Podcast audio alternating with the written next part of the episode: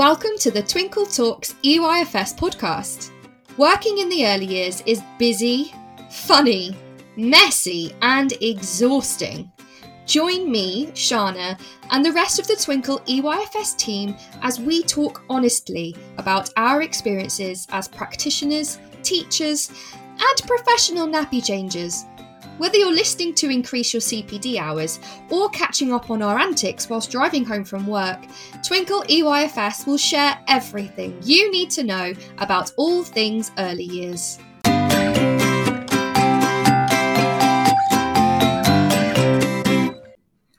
Hello, lovely listeners. It's great to be here with you again, and I am so excited for today's episode. We have our first special guest and boy, does she have an amazing amount of expertise to share with us all about resilience. But before we get into that, let's start with our fun segment of Praise a Practitioner.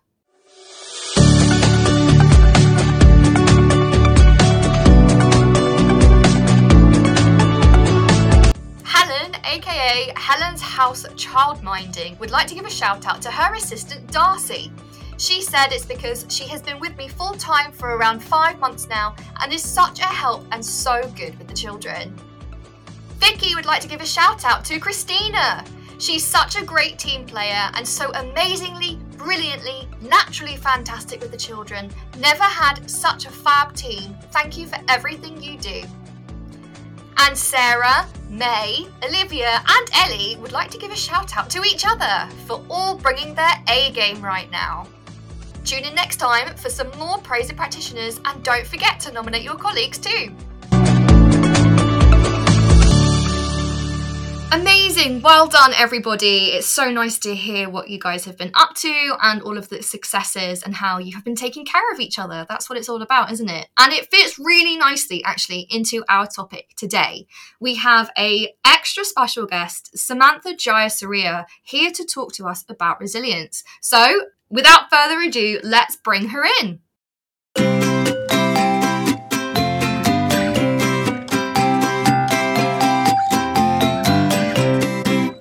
So we have the lovely Sam with us. It's so great to have you here. Thank you so much for coming onto the podcast. And I thought it'd be really good for um, us to get to know you before before we begin. So why don't you tell us about yourself? Hello, hello, hello. It's so lovely to be here. And I, I am genuinely so excited to be talking to you. And I can see you, Shana. I know the others can't, they can only hear us, but it's so lovely to see you. Um, my name is Sam Jayasuriya. Uh, it's funny actually, because if you'd asked me that maybe 10 years ago, I'd have said, oh, it's Samantha Jayasuriya. But I've definitely just gone to Sam now. Uh, I've got I've got a little bit a little bit more casual in my old age. Sam Jayasuriya, and I'm a leadership energy coach. And my background actually is in, in education. I was 30 years in school. Um, I was 20 years ahead in three different schools. I had this ambition to be ahead by the time I was 40. I was ahead at 34. Wow. Maybe, maybe it was a bit too young. I don't know. It, it worked. So I was ahead at 34. Then I did a co headship for five years. Um, then I did a full time headship for another five years. And I finished my time in education with another co headship, which was fabulous. And I absolutely loved working as a co-head um, in both times and with both of those leaders who were, who were amazing. Yeah, now I work as a full-time coach, full-time coach and trainer. And it wasn't because I hated headship or hated being in school or anything to do with that. It was I just absolutely loved the skill of, uh, of of being a coach. I loved being a coach. I trained to be a coach whilst I was a head teacher. Um, and I trained to be a coach because I recognised that the resilience levels of many of the people who were entering teaching, at, you know, from university or, or after their gap years or whatever, was quite low, and there was something going on that wasn't that wasn't right. And I didn't think the CPD that was being offered really hit what was going on for these particular people. Mm. And some of them chose to leave very quickly because something wasn't quite right for them. And I absolutely get that. Some of them were leaving because actually they didn't really need to leave the profession. They just probably needed to leave that particular institution and go somewhere else. Mm. But there was no no guidance, no nothing to help and support teachers who felt like that. to give themselves another opportunity, another space. There are thousands of schools in the UK, you know, why is it that just one school can make or break a teacher? Yeah. You know, and I, I, I fundamentally disagree with that piece. I think people need chances to learn and grow, just as we give children chances to learn and grow. And so coaching was a tool that I knew was very powerful. And I knew that because I was coached. I was coached in my first headship. I had a very forward thinking governing body. And this is in sort of like the early 2000s, um, who provided me with a coach, which was fabulous. Oh, wow. Yeah. Yeah. So I had an opportunity of having somebody independent of the school and the governing body to work with me who I could really open up and be quite um, honest with and reflect and reflect on what was going on with my work as a head. Now I know I can do that, and I could have done that with people in my team, mm-hmm. but there is always an element that you hold back a little bit, particularly as a head. Yeah, and maybe for for some of the listeners right now, you know, if you're phase leaders or your early years practitioner lead leads, it's it's quite hard sometimes to just share everything with your team, mm-hmm. particularly when you may be party to some staffing issues that might be coming up, or budgetary constraints, or falling rolls. You know, and you don't want to unsettle your your team. So being able to express some of that to a coach mm. who doesn't give you any answers because they don't know your your your working environment is a chance for you to process what you need to do next. Yeah. Yeah. So had I said, I had a coach when I was in my first headship, and then I had a coach in my third headship. In between, I knew that I wanted to be a coach. Didn't quite know how and when or what avenue I would take, but I just it was there. I just parked it and just carried on holding that ambition, but not actually putting it into practice. And then in my third headship, I had a coach again, um, and recognized actually this is what I absolutely love about working with people is getting the best out of them, mm. whether it's the children, whether it's the staff, whether it's the governors, whether it's a parent, you know, is actually getting the best out of other people. Yeah.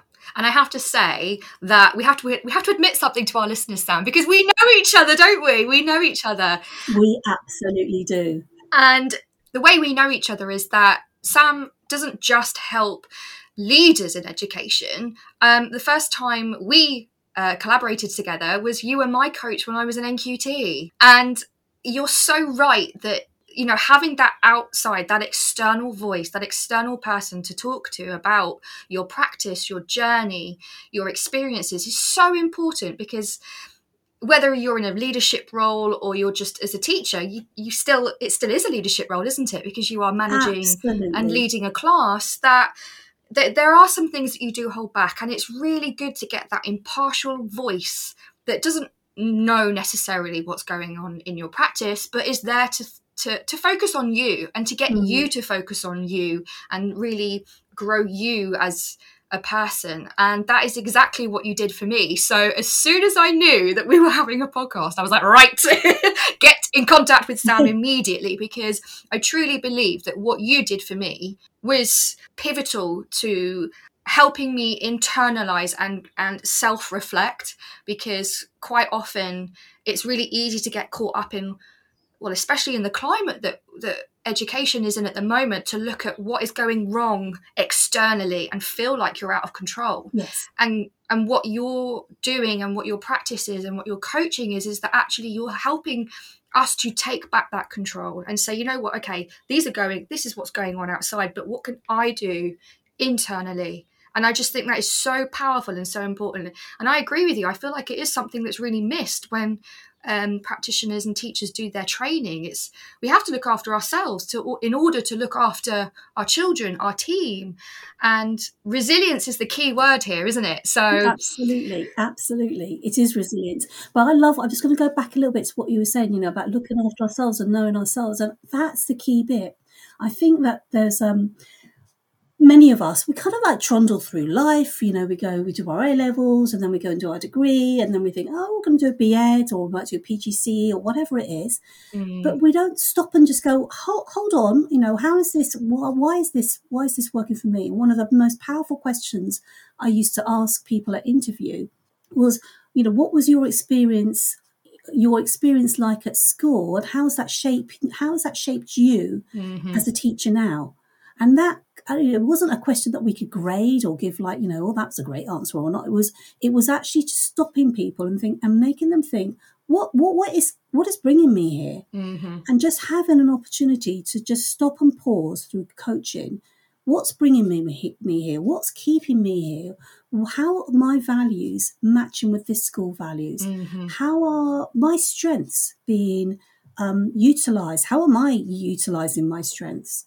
You know what what am i bringing to the party here what what can i bring and actually you we individually can bring so much we we do this so well with children Yeah. we Yeah. there's like um there's like a sort of a, a schism somewhere and and it all like all falls away Yeah.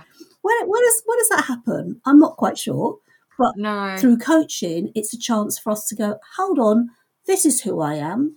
This is who I this is who I am as a leader in this class, whether I'm an NQT, whether I'm a phase leader, whether I've been working in this school for 30 years.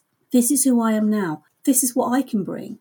And that is a very powerful that's the power bit you were talking about. That's the power that I will I think when people are coached there's a, a re, um, like the power comes back to them Yeah. and I'm not and not to say no i'm not going to do that and being a difficult member of staff but actually saying i can do this this is something i want to do as well Yeah. and i have the capability so that's that piece in terms of resilience is really knowing yourself Yeah. I feel like you've already answered my question because I feel like the word resilience gets thrown around so much, but Mm. what does it what does it actually mean? so i use the definition from the resilient i'm a, I'm a resilience engine practitioner Oh.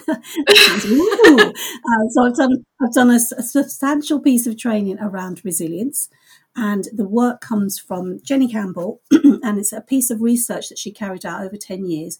This book um, is very. Is, I'm going to give you the book's links for your notes for the show notes. yes, please It's called The Resilience Dynamic. Um, Jenny Campbell is the author. She's the CEO of, of this company that runs Resilience Engine Practice. Now, when you do, when you when you train to be a Resilience Engine practitioner, it's not just a one-off piece of training that you do and that's the end of it. You belong to that community. You have supervision. You are, um, you know, you're you you have to kind of carry on with your own professional development throughout. You have to reaccredit every couple of years. All too often, I see pieces of training which sort of tap into resilience, but then there's nothing underneath. Yeah. So this has got this is a piece of training with substance, and maybe this is this is a nod to my head teacher's day head teacher days. Um, I want to have something that's got a bit of substance under, uh, beneath it, so it's got Yeah. some theory, some research. It's it's it's got scientific methods um, aligned with it. Before I will then work with that particular tool or or practice. But um, the definition for resilience I we use, or we, the resilience engine practitioners use, is it's our ability to adapt and our capacity to change. It is not just about bouncing back. Mm. If you bounce back after a really tricky situation, you're just going to be back in exactly the same place and you have not done any learning. That is not a resilient person. It is not just bouncing back.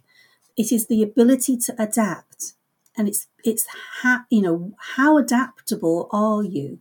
And some people are not that they're not so adaptable. So in terms of helping them to be adaptable, we build in capacity for change. Right. Now we build the capacity for change through. So the four key enablers of resilience are energy, uh, being present, having a clear purpose, and learning.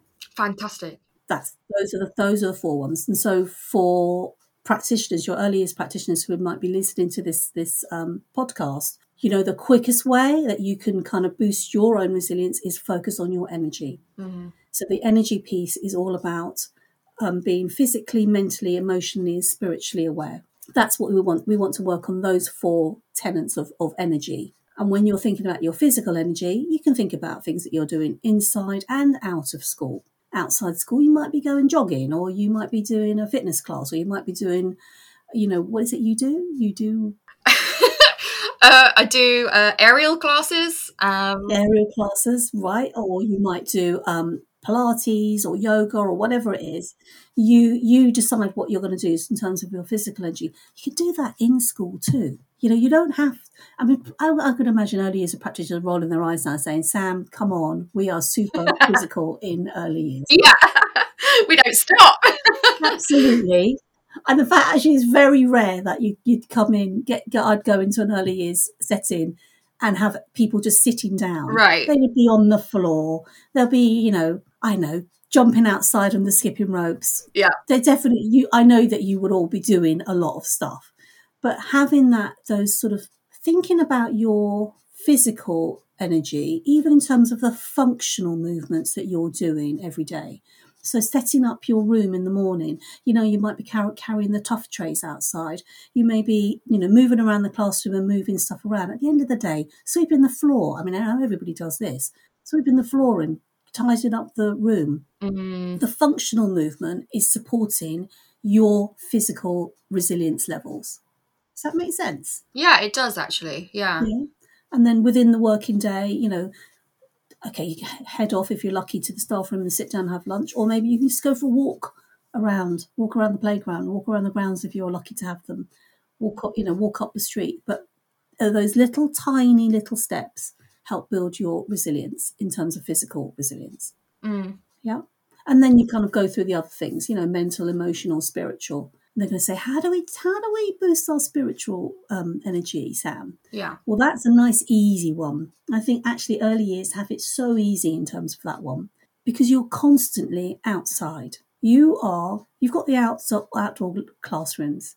You're constantly outside. You're always looking up at the sky. There's always going to be somebody walking around saying, Miss, what's this? Or I found this, and look at this bug, and look at this flower. There'll be children drawing your attention to the natural beauty around you. Mm, So, in terms of your spiritual well being, those are little drops of joy hmm that you can just capture for yourself as well as the child is capturing for them for themselves.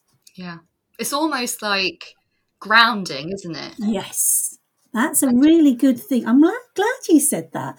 Well, I learned from the best, Sam. I learned from the best. Yeah. So as, as as we're talking, I've just noticed my feet as we've been talking, and I had them kind of sort of propped up on each other. They weren't sort of on the ground properly.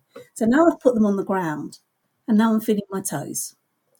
This is the quickest way to build your resilience. It's just ground yourself. Yeah. So if you're standing outside in the playground and you're on duty and you're just feeling yourself a little bit not quite with it, just notice your toes and then take your attention through, just do a quick little body scan and you're here, right here. You're not floating in space. And that way you're noticing your body, how your body is taking up space in the world. Mm, And for children, often they don't they don't recognize that. For little children as well yeah. and that's when you get the sort of the biting and the fighting and the scuffling. They don't recognize the they don't recognize how their bodies move through the space. So we can model that as as leaders as mm. all of you are who work in early years are leaders in your own right. You model that by showing them how how your body takes up space. That will help them be a more resilient young person as well. For sure. I think as well, it's quite often because we see ourselves as facilitators, as leaders, and we put our children first, it's really easy to forget us, isn't it? And put ourselves on the back burner. Uh, and these the kind of things that you're suggesting is is very much like no hang on you hold space too and that's important so Yeah. yeah like you say bringing yourself back to the importance of your physical body your your energy your Mm.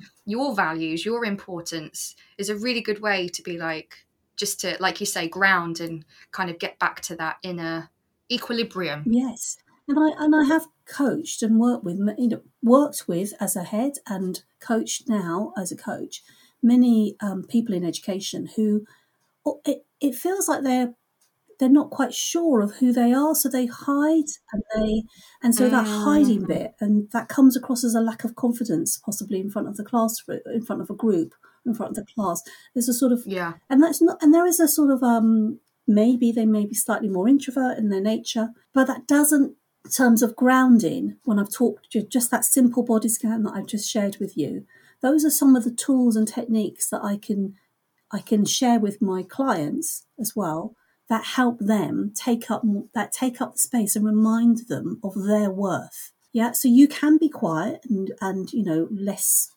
loud, mm. but you are still worthy of being in that room. So this is all about building a bit of self. This is the work we do around self esteem. Yeah.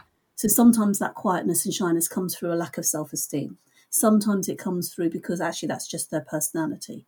But actually learning some of those techniques help them take up, you know, take be in the space, be the lead practitioner with that group, help those children flourish. Because mm-hmm. that's the bottom line, isn't it? The bottom line for me coaching education leaders is children are going to, the impact is going to be on the children. For sure. Because you will walk through the door and you will be a more confident person. There'll be clarity in your delivery.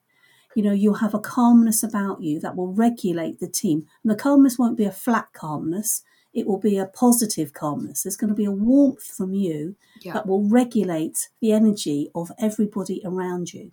Everybody around you is going to pick up that you're in a good place. When you're in a good place, your children are going to be in a good place. You know, we all know this the um, so if I wouldn't go into school with a big bag bad headache and and um, tell the children because they would know yeah. as soon as I walked in the door. They would know from the pace of my step. They would know from maybe a little bit of like a, a soreness on my face. They might, you know, the furrowed brow. Yeah, I they would feel it from me because we have something called the felt sense, mm-hmm. and our felt we can feel the energy of other people for sure. So being able to reg, you know come to work or regulated, well regulated through working on your energy, so that you are then present with your class. You know your key purpose. So I'm here in this building because I want to work with children, and that taps into maybe another another purpose in my life. Um, and then the and then the learning is about your learning about yourself. I think it's really interesting as well because as you're talking, what kind of things is also bringing up for me is sometimes as practitioners as teachers we feel lost. And that really resonates with me because this might be true for some of our listeners as well but i am an introvert. I much prefer reading a book or i get you know i i enjoy socializing but it takes energy away from me. I need to have some some alone time to recharge. That's just you know how i am. And being in early years, eh, that's virtually impossible. Yes. Okay, kids are they are loud, they are fun, they are vibrant, and I would actually often find myself putting on a character. Me, Shana, I am an introvert. I like this. I like this is how I behave. But as Miss Walker, as a teacher, my personality was very different because I felt that my, I, I needed to change my energy in order to um, resonate and relate to my children and to keep up with them. And everyone would usually say, "Oh my gosh, Shoshana, you're so you're so mm-hmm. goofy and out there." I used to get loads of comments like, "Oh, you should be a CBeebies presenter," and I'm like, "That's Miss Walker. That's not me." Yeah. And I think it's quite it's quite easy for practitioners to to feel that and get lost in that personality because it is kind of for some of us a performance mm. and that has a knock on effect on our resilience because I would spend so much of my energy at, on the day trying to be this fun, exciting uh, practitioner. Yeah. And then when I got home, I would be like, oh, okay, I'm just going to get in a blanket and watch Netflix for three hours and not talk to a single soul. so that affects our resilience as well. Obviously, it's not for everyone. Yeah. Some people, it is just their personality and it's great. But for others, yeah you know we do have to change. Absolutely. And just think about the children in your your early year settings. They're going to be a mixture too. So there will be some mm. more extrovert children in that group and there may be some more introvert people in that group.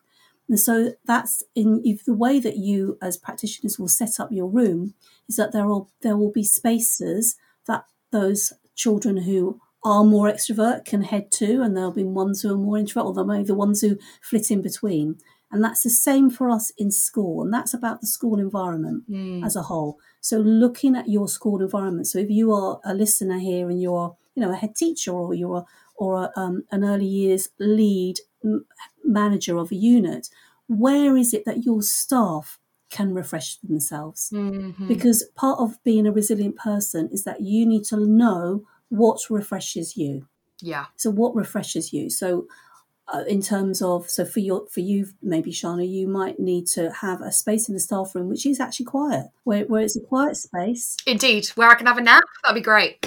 Oh yeah, but but I, but also being able to have the confidence to say, do you know what, peeps, I'm going to have to be quiet now, mm. and that is a that's a sign of a resilient team, a team who can talk to each other at that level and say, right now, I need some quiet time. Right now, I need to just go off and have a chat with somebody else in another year group. Mm. Right now, you know, this is what I need and being able to articulate it without it sounding like you're cross Yeah. or you know you've had your your nose put out of joint in some way i just need this i'm okay but i need to refresh myself in this way so actually using that term i need to refresh myself right now Mm. um, i need to i need to renew myself right now whatever it is whatever sounds right for you find a way of expressing that to your team Mm. That's a really good point, actually. and actually sit down over a cu- cup of tea or coffee or any other beverage but maybe not wine Maybe not at lunchtime, you know. not at lunchtime, definitely not lunchtime. And and talk about you know how what what are you know what what drives you? You know, do you need that bit of quiet? Do you need a bit of you know bubble? You might be surprised, like like you've just said, you had the Miss Walker persona, and people might think, oh yeah, you know, Shana extrovert, she's always here, yeah, Right. yeah. Yeah. But when you have shared now as to your listener to your listeners, that's not the case. If you were working in a school, you could actually articulate, I need a bit of quiet time now. Because you don't want to go home and collapse. Mm. Because you have another life after work. Oh, do we, Sam? Do we? Yes, you do. you do. And that's about again, this is about this is about um, resilience again. Because the barriers to resilience are having no boundaries. That's the key one. Mm. No boundaries.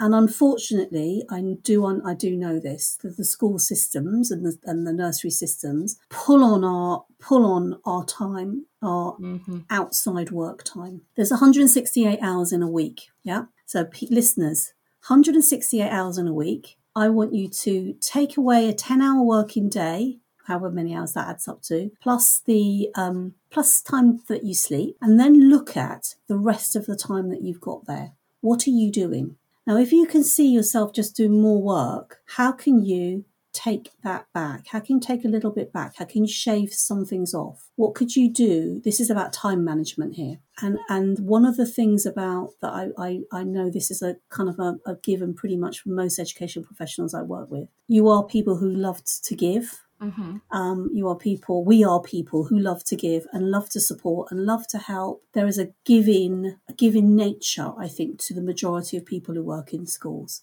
Hmm but actually the giving bit has to come to you as well. That whole bit about there's oh there's no i in team you know so that that makes people feel guilty when they think about themselves. Yeah. there's the guilt bit. You need to get rid of the guilt strip back look at your time 168 hours where am i giving what, what am i what am i using that time for put in eating by the way please eating needs to be in there self-care as in showering and bathing needs to be in there For sure. and then just start to take do small steps small steps Yeah. can you get back your friday evening can you get back the whole of saturday Yeah. It's.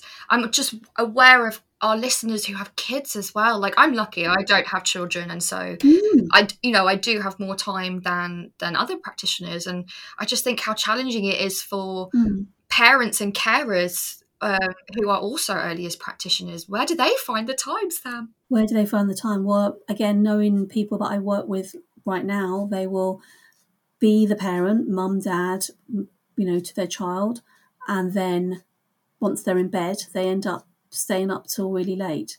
So for those people as well i'm, I'm absolutely is it is not right. So it's about how you're using your time in the day.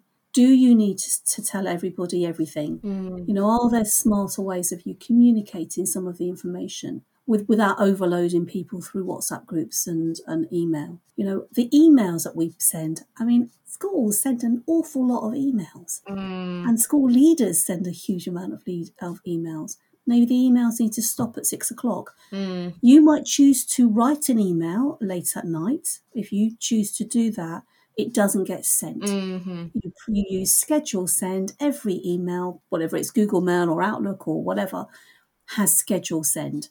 You don't send emails in the middle of the night. You don't send emails after six o'clock. And they just come at eight o'clock. So then people know, okay, there might be an email at eight o'clock in the morning, then I'll look then. Hmm You know, so you you you just use some of the tools that these tech companies have given to us that we completely uh, completely ignore. Meeting times, because I know that uh, early years leaders often have a lot of meetings. I would put an extra ten minutes on your meeting time, not for you to carry on talking for ten minutes, hmm but you have ten minutes when you can just reflect for yourself. What are the outcomes of that meeting? What do I need to do next? Do I need to send a quick email? Do I need to make a quick phone call to somebody? That's a good idea. Yeah. Yeah, in fact, my meeting times. So I, when I coach, I usually coach for. It's normally an hour. I do go. I do do for some people an hour and a half. But I have on my calendar. I've got a. I've got a, a an automatic hour and a half for any meeting. Any meeting I put in. So say for this meeting, for our, I put it. It comes up as an hour and a half. I can change that because I, I know we won't be that long. But then I'm I'm in control then. And if other people are in control of your calendar, early years leaders, you ask them to have that hour and a half there as well, or whatever you choose to have for your meetings. Yeah. And this is a way, I mean, I work with business leaders, you know, I work with CEOs in big companies, and they will do this. And they are as busy in their worlds as people in school, and they will put in that little, that piece of reflection time. And that's the bit of pause time. That's when you can boost your resilience as well. Because in that 10 minutes, you go, okay, how am I now? Do I need to eat something? Do I need to go to the toilet? hmm I bet some of you don't even remember to go to the toilet. No. No. Do I, what do I need to attend to myself right now that will make me a better person for the next thing that I go into? That's really important. Oh, I sound like I'm lecturing people, and I don't mean to at all. No, I don't think you are. These are these are the things that I think um, are so important. But any of my ex members of staff who are listening, they will know. As a head, I signposted this really clearly. I'm Yeah. somebody who absolutely needs to have lunch. hmm you know, and my blood sugar goes down. I get really ratty if I don't eat regularly. hmm So I communicated that to everybody. So the office staff knew knew that. My office my deputy knew that. Senior leadership team knew that. The children knew it. I told the children. Mm. So actually, just sharing that meant that I could have lunch, and so many, many, many times I would eat lunch with the children, or I'd have lunch in the staff room with my colleagues, or I'd make lunch and and then pull in some of my members of staff who found it really hard to have lunch to eat lunch together, Mm. and that helped. That really helped me, and it helped the team dynamic as well. I was going to ask as well. Obviously, with everything that's gone on in the past couple of years, Mm. have you and your coaching clients seen a, a change in the way resilience is viewed, or actually just how things, how resilience in their workplace has changed because of COVID? There's a there's definitely obviously not just I don't think it's just with COVID because prior to that there was you know there's been a huge push on staff well-being. Mm. Um, I think there's been a, a shift in terms of people taking more paying more attention to themselves and what they need. What's kind of missed a little bit is the team resilience piece. Yeah. And I think that's definitely something I pick up when I work with groups and, and with, with senior leadership teams or with school groups is how how do we actually work on the team resilience? And it is slightly different. So yes, there's the whole, you know, key enablers for ourselves, energy, learning, purpose, and being present. And then with the team, it's how how we are collaborating together, what good qualities we are what what are my best qualities as a team member? That was another question I always asked. Any interviews I did over the lot for 20 years, what good qualities do you have as a team member? I think I remember that question when we were doing our coaching, Yeah. and I think I remember I really struggled with it. I was like, Yeah. I don't know. I can tell you all the things I'm terrible at, though. And isn't that the way that we always go to our, our weaknesses rather than our strengths? yeah, But actually the strengths of the team, what what what qualities do I have as a team member? Yeah. Mm.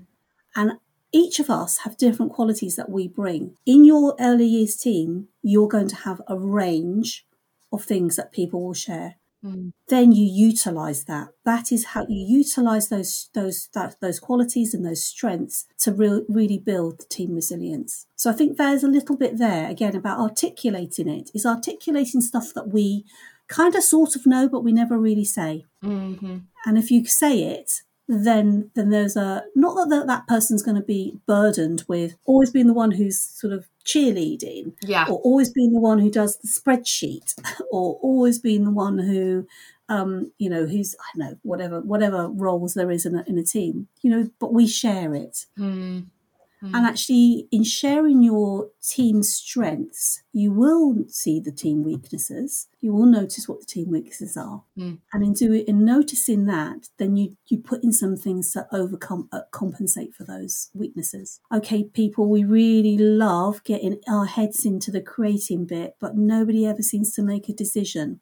So let's do some of that creative brainstorming now for 15 minutes. And Shana, you're going to be the one who's going to pull us up after 15 minutes to say, okay, what are we going to do? That's really interesting. And it's quite important, isn't it? Because often, say, if you are a leader or a nursery manager, you often feel that you have to do everything. But actually, and then on the and on the flip side, Ah, perhaps if you have a manager, you feel like maybe you can't do as much because it's not your place. I've got my fingers up in inverted commas here. But actually, yeah, yeah, yeah. you're right. It's actually giving the power to everyone because, as you say, we all have value. We all have something to bring to the table. Yeah. So it's really important to, Yeah. as a leader, give that space to your team and as a team member to feel like you have that space. So that's really important in resilience as well, isn't it? Absolutely. And then that way, those people, everybody in the team has got a voice. Everybody in the team has got, um, as you say, a space at the table. And it's really, and it's, it's noticed and it, you will feel, you know, say if you were, if you're an NQT or a student working in the class, they'll have amazing new ideas and, um, sort of experiences that they can offer that somebody who may have been working in the unit for say 20 years might not have ever had Sure, sure. may not have ever had. So, what makes one person's view better than another? Does it is it Mm. always through years of experience? I don't, I don't, I don't believe that. Mm, My mm. son is eighteen, can teach me so much, so yeah, much, and a small child of three can teach us so much exactly. because their view of the world is so different to ours. But it is, it is equally important. I, I just want to put my hands up and say amen. But that is Yeah. yeah. and I think we all we all feel that, don't we? Like Yeah, and that's what we all try and do as practitioners is we know how important our children's voice are and we spend so much time you know whether it's through planning whether it's through you know other things that we do that we put our children's voices first they are heard but guess what? We got to do it for us as well. It's so easy to do it for other people Yeah. and for our children but actually yes we we also have that space. And we could also be facilitators because it's so naturally ingrained in the team. We then naturally pop it in into um the way we behave with our children and we it just sort of flows doesn't it? It's kind of like we build resilience in that team. We make sure that everyone feels we have a voice and then we just do it with our children and then it, it brings them up and we build resilience in them as well without Yeah. really having to try and be like right today children we're going to learn about resilience oh, or when your brick tower falls down No. you're going to keep going like that's kind of the the token things that we kind of fall to the perseverance bit and the persistence bit. yeah, and actually, it's so much more than that. And by doing it in your team, you're also doing it with with your children just quite naturally because it's it's like you say, it's that innate ability Absolutely. which is just gonna And and you know, if you think about it, if you are really working on your own resilience, you're focused on you know just small drops. You know, I I will say this over and over again: baby steps, small drops, little pieces. This isn't the you know you don't boost your resilience in one great big kind of like whoosh. Mm. It's it's you know small regular daily habits, and it's those daily habits and those daily practices. That's what builds the masterpiece you know, you go back to an old, you know, Leonardo da Vinci, you know, he didn't paint the Mona Lisa just like that. Mhm. Um, and he didn't, you know, do all of his amazing work, works of art just like that. It was daily practice. And that's the same with resilience. It is daily habits, daily practice. That's what actually keeps our resilience level higher. you've already spoken about the top four key resilience enablers, but I also found as well um, you talking about the five C's of authentic leadership. Is do you want to elaborate on that? Yeah, yeah, yeah. So my coaching model is all around the five C's to really, when I work with leaders, really helping them sort of focus in who they are. We work on being curious, to really know yourself, to be courageous and motivate yourself. And you need to learn what motivates you and how to motivate yourself, to be creative, to enrich yourself, to use your community to support yourself. And that will bring around change, which is your future self. So I use those words I've used those words throughout the whole of my life. Mm. Um, in my last school, we used them quite regularly as um, words of the term um, that came through, and I pulled them into my own coaching model that I use all the time. Those are the words that I live my life by. So, you know, if I'm feeling you know, a little bit lonely, out of sorts, not quite right. You know, I think about my community. Who in my community community can support me now? Is it somebody in my family? Is it somebody in in a friendship group? Is it somebody of my work colleagues? Who who can what can I do? How can I use my community to support others and then support myself? Going and doing a bit of shopping for somebody, yeah. helping somebody out with something. You know, it's a it's that sense. Being curious is key though. I always start with being curious because I want people to start to unpick some of these notions that they hold about themselves that weigh them down. These are the things that we have in our backpack. You know, maybe a comment from, you know, an ex member of staff or a really difficult interaction with a parent mm. that has then slightly hampers the way we then next sort out an, a similar issue with another child. Mm. Yeah. So being curious and letting some of that stuff go because some of that stuff is just really not not us anymore. Mm. Some of the um, experiences that we had as children in school ourselves that we might hold on to as teachers that we need to let go of because they just don't they're not they're not work they're not they're not really useful anymore. Some of that learning is useful but some of it is really not useful. Yeah. So being really curious mm. about who you are who do you who, how do you shop in the world? What labels do you hold about yourself? You know in terms of your nationality your culture your mm. your gender you know who who is it? Who who is coming at, into the front of the classroom? And being confident about who you are in that curiosity piece supports you to be courageous to be creative to use your community to bring about positive change for your group. Mm. It's called the change flywheel. oh, and I and I call it the change flywheel because there's a little bit of momentum that builds up when you get into this cycle. Mm. You know, the momentum for change is is powerful. I would rather go with positive power than the negative. Yeah, for sure. That comes. And I mean, I could sit here and listen all day, listen for hours to yeah to hear you speak because I think this is so important and so and so it's going to resonate with a lot of our listeners. And actually, it already has because I um, told our followers, our members, our listeners that we're having you on, and I said, "Have you got any questions?" Yes, they do, Sam. Yes, they do. So I'm going to put some questions to you from our listeners, and just to to share some advice on what they say.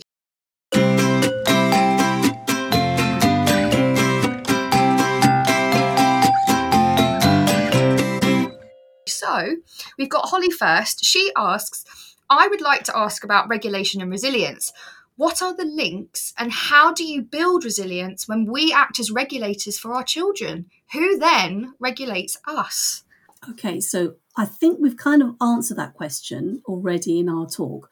Who regulates us? We regulate us. Right. We are in charge of our own resilience we both build our capacity for change. We are the ones who, who are, are looking for uh, the ability to adapt. Where do we need to adapt? Mm-hmm. So, absolutely, um, we regulate ourselves. And if you don't know to how to regulate yourself, if you don't know how to regulate yourself, you can come and talk to me. There you come go. and talk to me. there you go. Absolutely. You know, and, and actually, if, if any listener does want to come and talk to me, I have like a little Calendly booking thing people can come and talk to me for like 20 minutes and we'll just have a chat about what needs to happen if they want to work with me. Oh, wow. And then I can talk to them about that. But actually, in that 20 minute chat, they'll definitely take stuff away, then they can support, you know, use to support themselves. Um, and so there is definitely a link between regulation and resilience. So you know that. The windy day, windy day experience. Come on, you all know this one. Oh yes. Every child comes in, whoa, flying high as a kite. and what do you do as a teacher? You keep yourself super calm. They take the calmness from you, hopefully. You are regulating them. Mm-hmm. So there is absolutely a link, and vice versa. When you're tired, when you're snappy, when you're cross because you haven't eaten properly and you come into to work, they're going to pick that up. So it's, in, it's so key that we work on our own resilience levels. And the easiest way, remember I said, work on your energy first. Good idea. Yeah, and all the things like you said, you've already covered. It's about the grounding, about the breath work, about Mm. taking that reflection time. Yeah. These are all little things that we can do to support ourselves when we support others. Amazing. Thank you. Uh, Joe asks, Hi, we are a school that has been through a tricky patch over the last few years. Changes to leadership and high staff turnover, and lots of change. Therefore, we have lots of involvement from others and lots of observations. We all know that there are always ways to improve in schools, but the feedback is always lots of improvement points and not many positives. So, how do we keep bouncing back from this? That's going to resonate with a lot of people, I think. Mm. So, Joe, that sounds like a really tricky situation, and it's um, a scenario that I've been through. I will, I went through many times in my um, life as a teacher and as also as a, as a head teacher. And I'm going to flag up this little book that hopefully Shana can put into the the uh, podcast notes. Yeah. And it's called The Coaching Habit. Say less, ask more, and change the way you lead forever. Now, you're going to have all these people coming in and doing whatever they do, doing their um, walk arounds and their book checks and their monitoring. Once they've gone, okay, first thing I'd say is once you're in that meeting and they've left the room, I would get up and move. I'd probably get up and move, maybe go as a team, get up and move, walk around the school, go to the loo, get yourself a drink, drink somewhere else. Maybe not even come back to that same room if you if if possible, but go somewhere else and just sort of sit and just just give yourself a moment because it's so all too easy to have all those those um, comments landing, and then you just sit and you just stew on them. Mm. Now, courage, our courage sits in our gut. You know, our motivation sits in our gut. So we need to move our bodies. Yeah, we need to get up and move. We've we've forgotten the art of moving as as Mhm. as leaders. And then I'd go to these questions. Use these questions. This book is a perfect book. Um, the author Michael Bungay Stanier distills the essentials of coaching into seven core questions. And I want you to use these seven questions as a as a as a way to support you and your team. So once you've reconvened and you come back, and it might not even be that day, you each of you could say, you know, what's on our mind, and then maybe share what whatever it is. Just get that out. What's on our mind, and what else? What's the real challenge here for us? Mm. What do we want? hmm How can we help? If we're saying yes to this, what are we going to say no to? And what's the most what's the most useful thing for us? So take back the power. Take back the power. Be more reflective. Not that question. If we are saying yes to this, what are we saying no to? Because there's often this um, layering and layering and layering and layering and layering of more and more stuff, and that's what breaks your back. Yeah. But what are we letting go of if if we're now expected to do this? Yeah.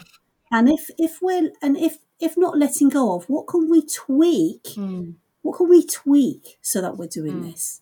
That's really important. Yeah.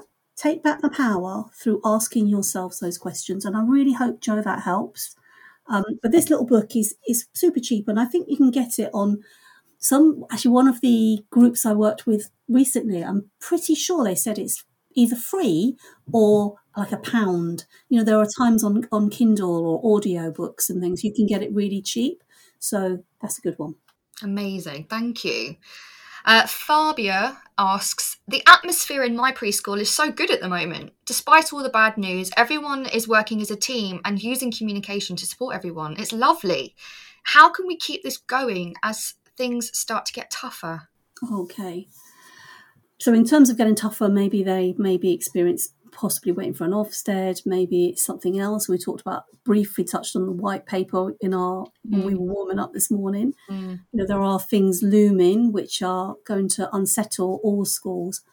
Budgets hmm in terms of energy costs for schools, I know that that's going to be a um, huge challenge. Mm. You know, in terms of gas and electric costs, So if you've got to keep the school warm and most of your budget's going on this, on that, what what's left for us? I'd go back to what I was talking to you about. What makes you a good team member? Because that sounds like you've got a fabulous team right now. You've got a fabulous team and people are supporting each other, but maybe you're not articulating it with each other. What is it that makes us such a great team? What are the qualities that we all bring? How are we going to harness this? Actually be explicit with each other Mm. because you're noticing it, Fabia, but maybe they people haven't actually other people in your team might not have noticed this. So having those sorts of conversations. Really good. And last but certainly not least, uh, Lucy says, I'm a room leader for a nursery, and with everything in the news at the moment, my team morale is really low. Is there anything I can do to support my team's well-being outside of work? That's a tough one as well in terms of, you know, you we can't be we're not in control we're not in control of other people's well-being. It's a bit like behavior, you know. You Mm. can't change a child's behavior, you can change your your own behavior towards them. Okay. Yeah. Yeah. You can put in those procedures and routines and structures to support them, but in the end it's somebody's got to to support themselves. Mhm. So, in terms of well-being outside work, putting some key boundaries, I think, will be quite a good one, and some sort of finishing time, so people do have time outside work. Mm. Yeah. Um, Yeah. Like you were talking about those emails and not sending emails. Yes, yes. So those procedures, you know, how are we going to support each other to build our own personal resilience? Mm. Um, I'll come back to the team bit in a minute, but the thing about the news, what's going on in the news. So one, you know, heating over eating, you know, that's massive for for so many people who work in school because you've got people who have not, you know, on very very low wages, um, Yeah. and they're they're going to find it incredibly tough.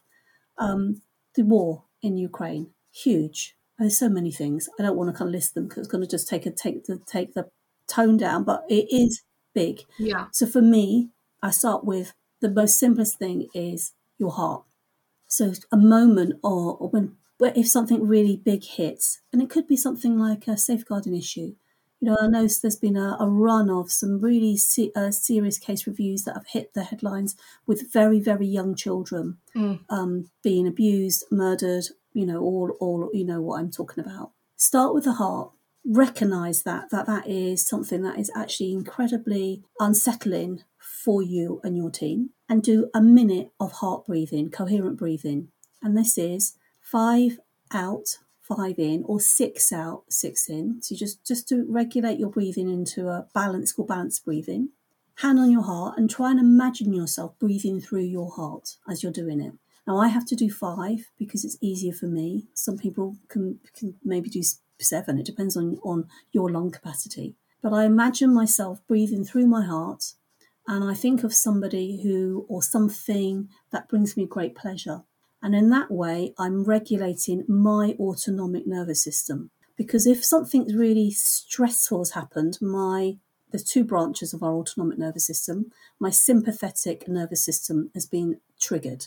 And then when that's triggered, I'm going to go into fight or flight or freeze. I don't want that. So I want to get it back into balance. And that is the quickest way to, to get myself into homeostasis, into balance. And then I can then switch on my prefrontal cortex and start my thinking, you know, what am I going to do about this? So start with heart breathing. The other thing you can do is just to do three breaths. If you can do three breaths when you're really stressed about something, that's good. That reminds you, takes you back to the, you know, and ground yourself. Find your feet. Those are those are two simple body things that you can do. And then remember that compassion and our connection sits in our heart. So it's the small steps. Hope sits in our heart. Hope always triumphs over despair. So when you are, once you've done your balanced breathing, as a team, you could do this. What can we do? What small step, again, can we do to support this particular issue? Even just recognizing what's going on in the world is might be enough. And then you can go into maybe some of the more altruistic mo- mo- motives of, you know, cake sales, bake sales, what have you have, to, to do fundraising or connecting with somebody in your community. So Pandora opened that box and all the evil things came into the world. This is the story, the old Greek myth. And what was left in the box is hope. Hope sits in our hearts. Mm. Hope is what I want you to remind all early years leaders that hope is there always. Mm. You always have that hope that that child will stop biting. You will always have that hope that that child will, you know, finally learn the spot the letter of their name. You always have that hope that that child who always plays with the in the outside playground will one day come back to the book corner and open up a book. you know, hope is always there. So that's what I would like to kind of end up for you. Hope is key. Hold on to that. So, Lucy, you need to build on hope. Yeah, but start with some coherent breathing. Uh, that was amazing. I was actually just going to ask you, what would you, what one thing would you like the listeners to take away with? But you have already done that. What a beautiful, like my heart actually like it was like oh my gosh so beautiful at the end because it is isn't it? And it's about holding on to that and i just think that's a really nice way to end and to to finish. So thank you so much. Before we go though we're going to play a little game if you're up for it. Ooh that sounds exciting. You've spoken about some really really really important issues uh, and how and how to support yourself with that. So i thought at the end we'll do a little fun game.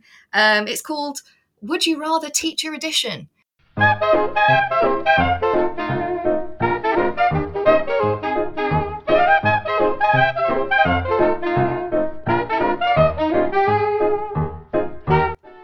Okay, so this is some t- hard hitting okay. questions here, Sam. Okay. So, I'm ready. Would you rather tea or coffee? Neither. I gave up tea and coffee in 2018. Woohoo! Oh, well done. So I drink now rooibos tea, red bush mm. tea, and turmeric tea.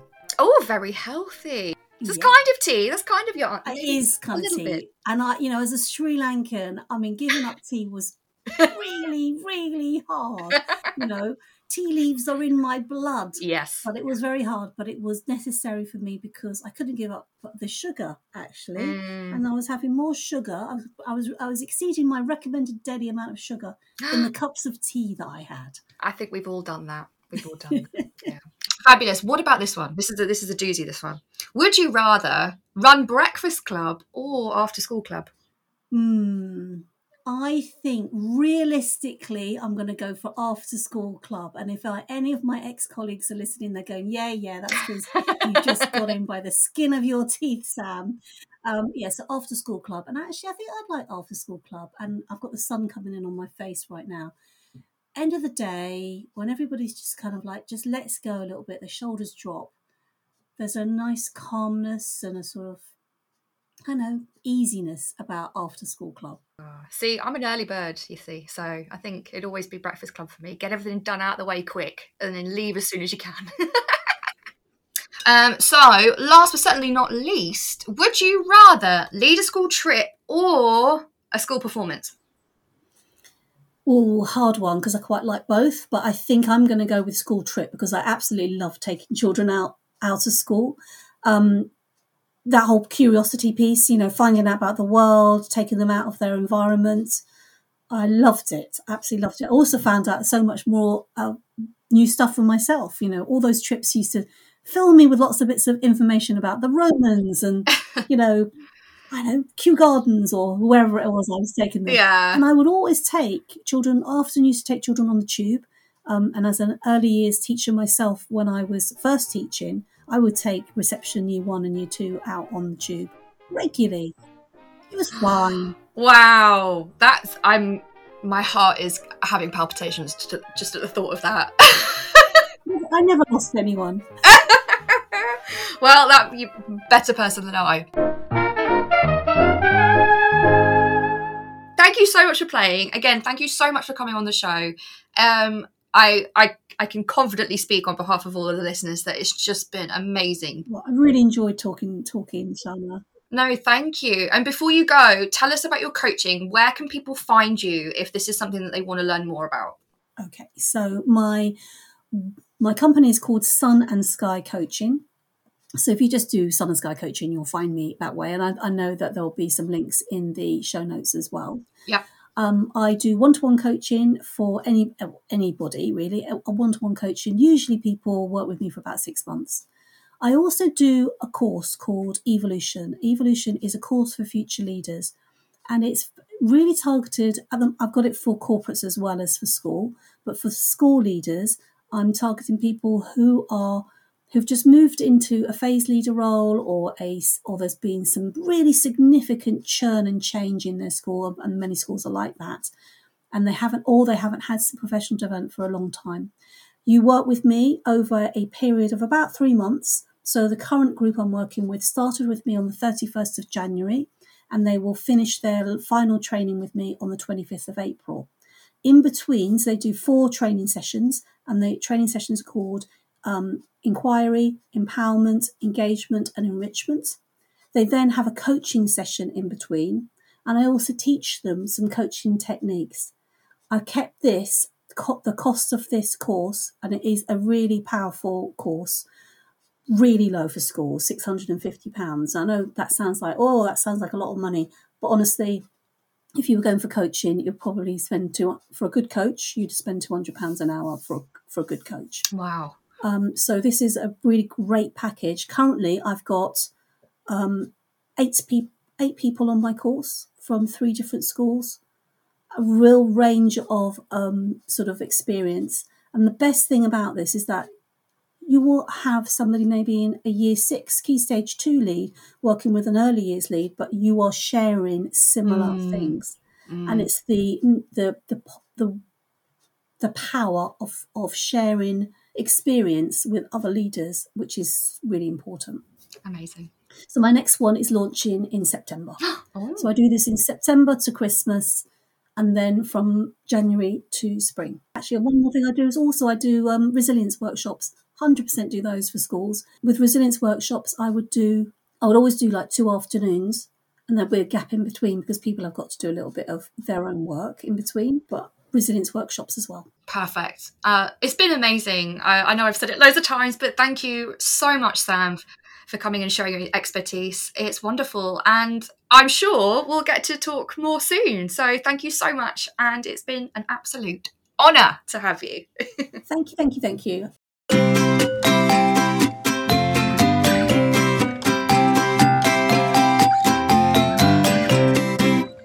Oh, guys, wasn't that just amazing? I, honestly, I could listen to Sam talk for hours on end, and this is just a little snippet of her expertise and how she helps us as practitioners build resilience. So please go and check out all of the links, um, get in contact with her. She is, I'm sure you will agree, is amazing. So that is it for today's episode. I really hope you have taken so much away from it. Get in touch, let us know. Um, what thoughts you have after listening to Sam, if you have any further questions, and what, what your takeaways are, because this podcast is for you and we really want to know if what we're doing is helping. And I'm sure you can agree that Sam has really shed a light on some really important things. So thank you for listening. Have a wonderful day, and I'll see you next time.